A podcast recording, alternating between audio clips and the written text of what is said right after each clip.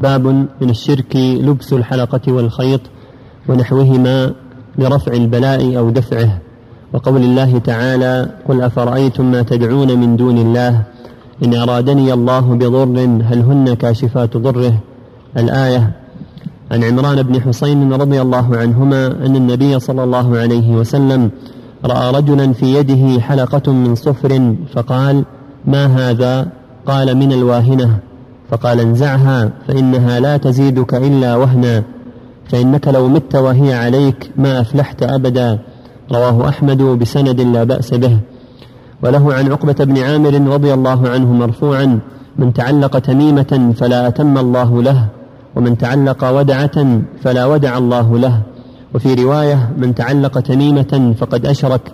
ولابن أبي حاتم عن حذيفة أنه رأى رجلا في يده خيط من الحمى فقطعه وتلا قوله وما يؤمن أكثرهم بالله إلا وهم مشركون. فلما بين المؤلف رحمه الله حقيقة التوحيد وتحقيقه وفضله والخوف من ضده ذكر في هذا الباب وما بعده بعض أنواع الشرك وبعض أنواع البدع المخرجة إليه. ومن ذلك هذا الباب باب الشرك الأصغر. لبس الحلقة والخيط ونحوهما ورفع البلاء أو دفعه. هذا يقع لكثير من الجهلة وهو من الشرك لبس حلقة أو خيط أو غيرهما يسمونها الحروز يسمونها التمائم. يسمى لها أسماء أخرى وهي ما يلبس لقصد رفع البلاء أو دفعه يرى أن السبب رفع البلاء أو دفعه.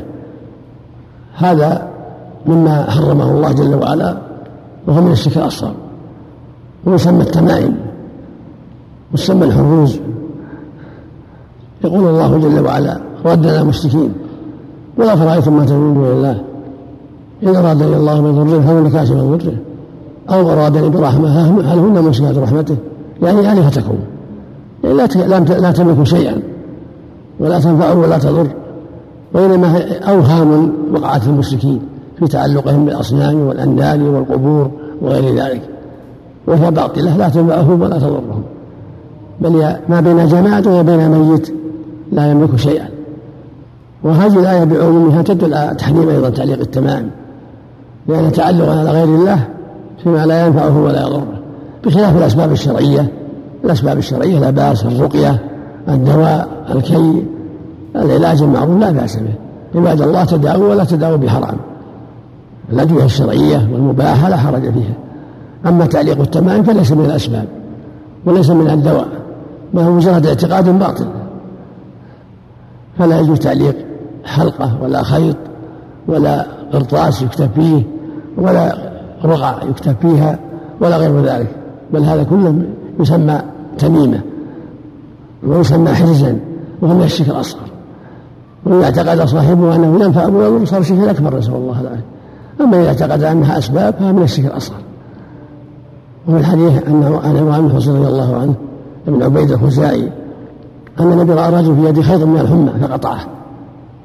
ثم تلا قوله تعالى وما ينكر أن النبي صلى الله عليه وسلم رأى في يد رجل حلقة من صهر. فقال ما هذا؟ قال من الواهنة. يعني مرض الواهنة. وهو مرض يأخذ باليد. قال انزعها فإنها لا تزدوك إلا وهنا. فإنك لو مت وهي عليك ما أفلحت أبدا. هذا يدل على وجوب نزع التمائم من حلق أو خيوط أو رقاع أو غير هذا مما يعلقه الناس يظنون أنه يمحى وأن ذلك من المحرمات الشركية بنص هذا الحديث وما جاء في معناه. وهكذا حديث عقبة بن عامر يقول صلى الله عليه وسلم من تعلق تميمة فلا أتم الله له ومن تعلق ودع فلا ودع الله له. واللفظ الآخر من تعلق تميمة فقد أشرك. والودع معروف. والتمائم ما يعلق على أولاد أهل العين سواء في الحنس أو في العضد أو غير ذلك يسمى التميمة يسمى الحرز ويسمى الجامعة لها أسماء عندهم وجامعها أنها لا تجوز أنها من التعليقات المحرمة وفي حديث حذيفة رضي الله عنه أنه دخل رجل فوجد في يده خيط فقال ما هذا؟